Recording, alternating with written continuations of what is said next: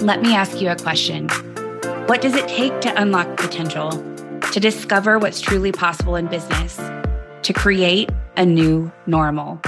It takes one thing a leader who raises the bar, who sets bigger goals and higher standards for your business, your team, and most importantly, yourself. I'm your host, Katherine Binkley. I've scaled businesses for over 17 years, and I've helped my clients make millions of dollars without sacrificing their freedom by building and leading high performing teams. Together, we're going to explore what it takes to elevate your leadership, your team, and your business. This is the Elevate Effect.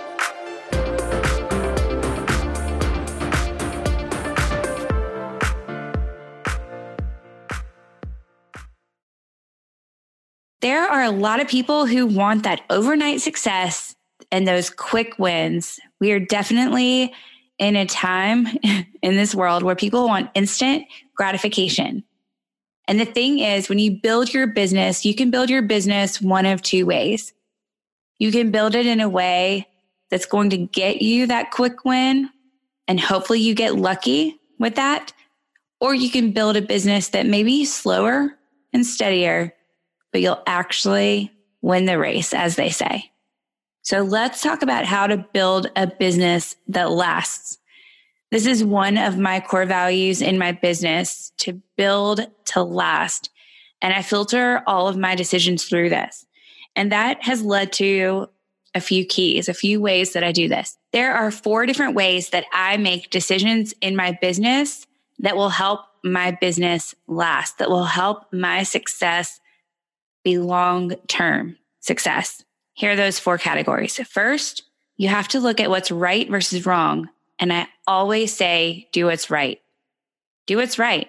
When it comes down to ethics and integrity, it should be a no brainer to do the right thing. But unfortunately, most people will sacrifice and bend the rules in order to get that win.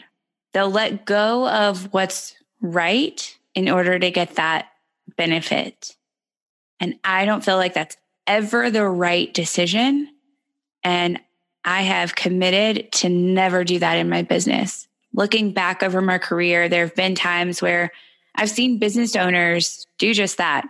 They've made a choice that would be considered something that would be wrong to others in order to get a little further ahead. But it always comes back to bite you always does every single time. Maybe not directly, maybe not immediately, but doing the wrong thing will come back around. So when you're deciding what to do in your business, if you want your business to last, the first thing is to focus on doing the right thing. One way that I have done that personally is I'll give a very specific example. I had someone reach out to me wanting to work with me. She inquired about my services and wanted to have a conversation. At the same time, one of my clients was reaching out for support and how to handle one of her prospects that reached out to her. As we went through some more conversation, I realized at one point it was the same woman. She'd reached out to me and she'd also reached out to my client. And she was exploring both paths. And I don't think there's anything wrong with that. I think that if you are looking to make an investment in yourself, it's worthwhile to consider your choices. But I had a decision to make. I was helping my client and coaching her through exactly how to handle the questions that were coming up and how to figure out this whole sales journey. And if I was going to coach my client through landing this client, then I couldn't do something that put that at risk. I couldn't, in full integrity, pursue this client as a client of my own while also coaching my client. I don't know what choice you would have made, but I let the prospect know that I wasn't currently accepting clients and recommended her to my client.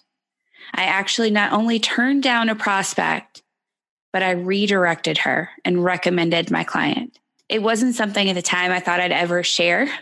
It's not some badge of honor that I want to go around and talk about, but I do want to share a story that I feel like illustrates what it really means to do the right thing. I sacrificed potential profit in my business to help a client, and I would make that same decision every single time. I fully believe in doing what's right. And I know that by doing that, that's going to help me build a business that lasts.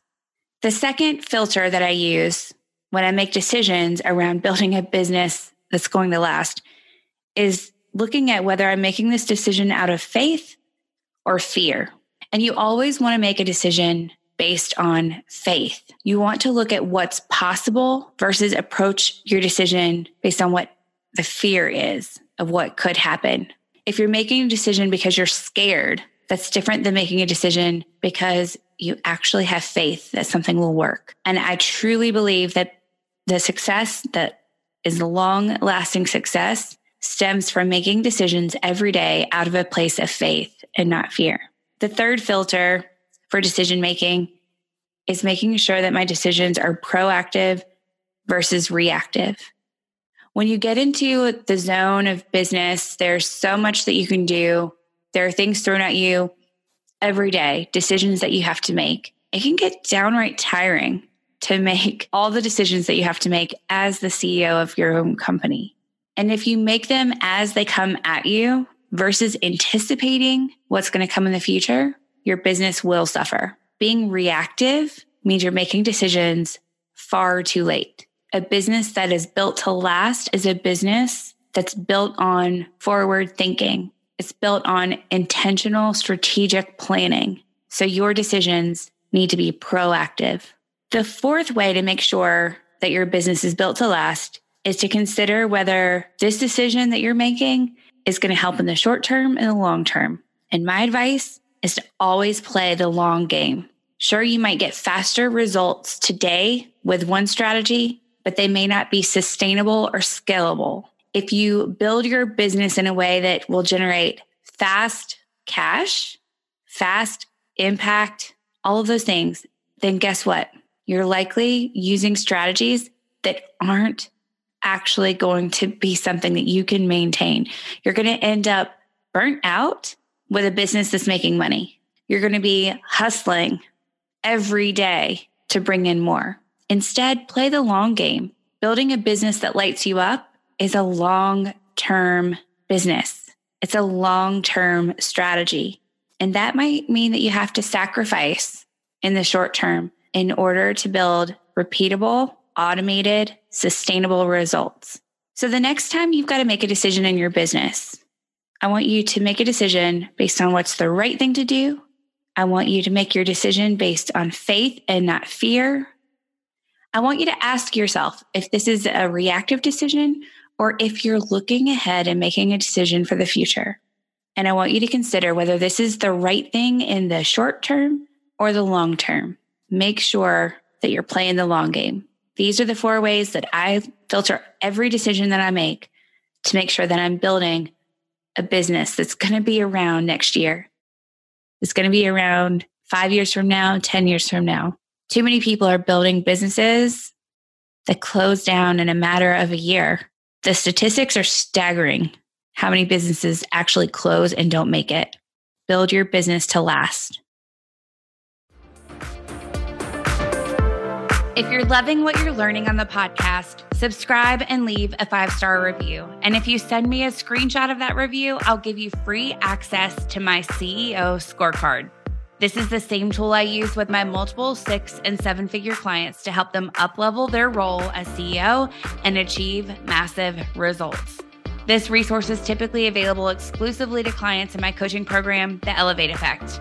If you're ready to learn how to elevate your leadership, your team, and your business, head over to katherinebinkley.com forward slash the elevate effect and join us to reach your next level of success.